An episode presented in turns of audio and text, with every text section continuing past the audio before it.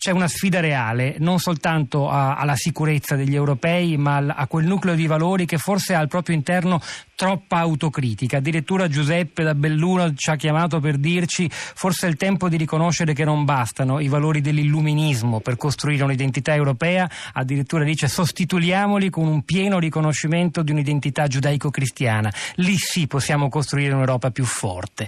Ha ragione Giuseppe oppure sta sbagliando strada?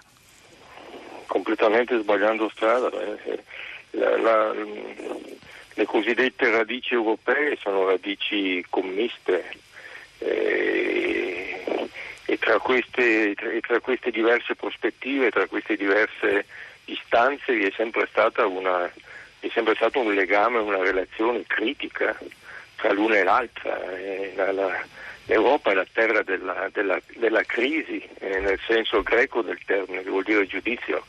Noi giudichiamo tutto, eh, ci autogiudichiamo e giudichiamo. Eh, è, e quindi tutte le nostre diverse, le diverse prospettive che compongono la nostra dire, identità sono sempre prospettive che si intersecano in modo problematico, in modo critico, in modo aporetico e, e questo siamo noi. E quindi eh, cercare delle, del, delle, radici come fossero dei, dei, degli stabili fondamenti è, è, del tutto utopistico e, e, nello stesso modo ci rapportiamo anche alle altre civiltà in modo appunto critico.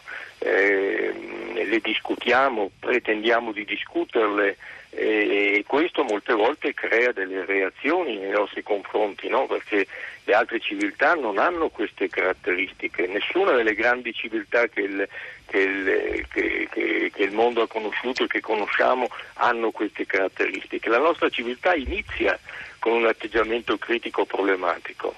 Eh, non so se è chiaro, no? Eh, cioè, la nostra civiltà inizia eh, due millenni fa, circa più, più, più, di due millenni fa, 2500 anni fa, con una, con una, da, una, da, un discorso, da un logos che non ha nulla a che vedere o pochissimo a che vedere con elementi sacerdotali, sacrali, eccetera, eccetera. I filosofi, i filosofi scienziati non sono dei sacerdoti.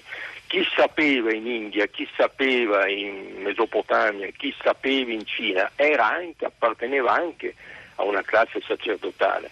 Eh, da noi no, non è stato così. Quindi è, l'Europa è, è costitutivamente in crisi.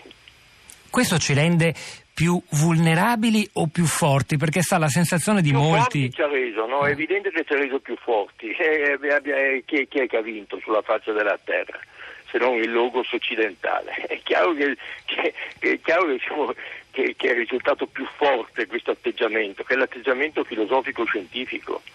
E però riconoscere questa forza nel giorno in cui vediamo le nostre città penetrabili letteralmente come il burro da chi vuole fare, farsi esplodere, e uccidere. le altre, quando siamo andati lì abbiamo massacrato Azeki, Maya, eh, siamo andati lì, abbiamo conquistato l'impero cinese, eccetera, eccetera, le altre non erano mica penetrabili come il burro, quando gli inglesi sono stati in India non erano penetrabili come il dubbio, quando Napoleone è sbarcato in Egitto e ha, e ha cominciato il massacro dell'impero ottomano, chi era il debole?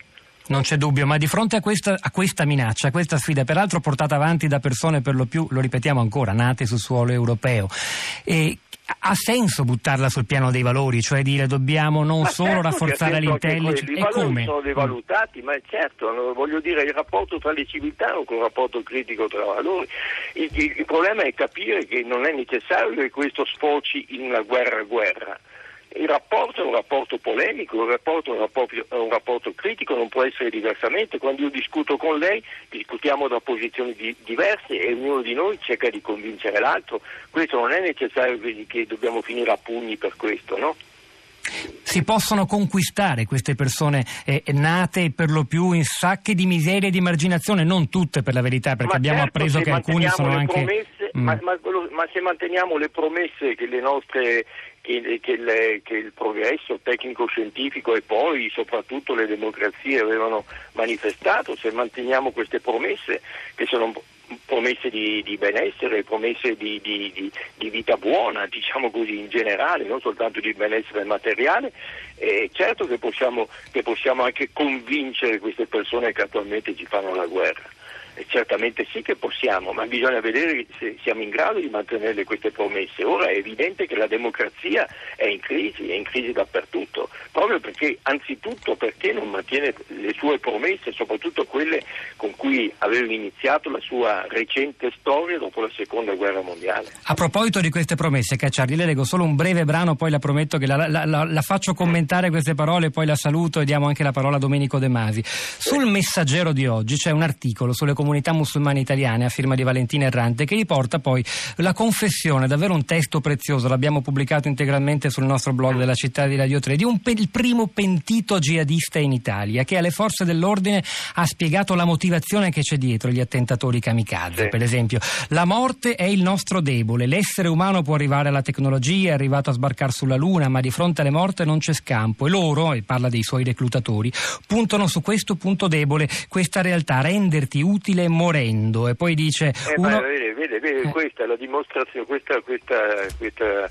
questa testimonianza, è la dimostrazione di questi jihadisti, Stato islamico, li chiami come vuole, eh, sono sotto certi aspetti non rappresentanti di, della cultura, di, di, di, un momento, di, una, eh, di, una, corrente per quanto minoritaria, per quanto eccetera eccetera della, della civiltà islamica, ma sono totalmente estranei.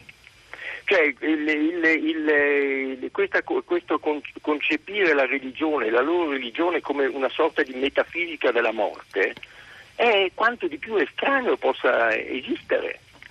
Cioè il fatto che, di, di, adorare questo idolo Dio, demone secondo me, no, che, chiede, che, che chiede per salvarti di morire e di mettere a morte, è assolutamente una metafisica della morte che che non ha nulla a che vedere né per fortuna con, le, con la nostra tradizione giudaico-cristiana religiosa, ma neppure con l'Islam nel modo più assoluto. Le leggo altre due righe di questa confessione del pentito jihadista. Uno ha fatto degli anni di carcere e in mezzo alla strada a Milano, nevica, ha freddo, non ha da mangiare, non ha una coperta, rischia eh. l'espulsione. Uno dei responsabili degli attacchi di Bruxelles era stato in carcere per rapina a mano armata, tra l'altro. E poi dice l'unica soluzione è morire, se poi sei in quelle condizioni ti parlano di paradiso e di tutto ciò che è in paradiso. Non c'entra nulla, questo è ripeto quello che, che, cerco disperatamente di spiegare da un po' di tempo, ma così in vano come al solito.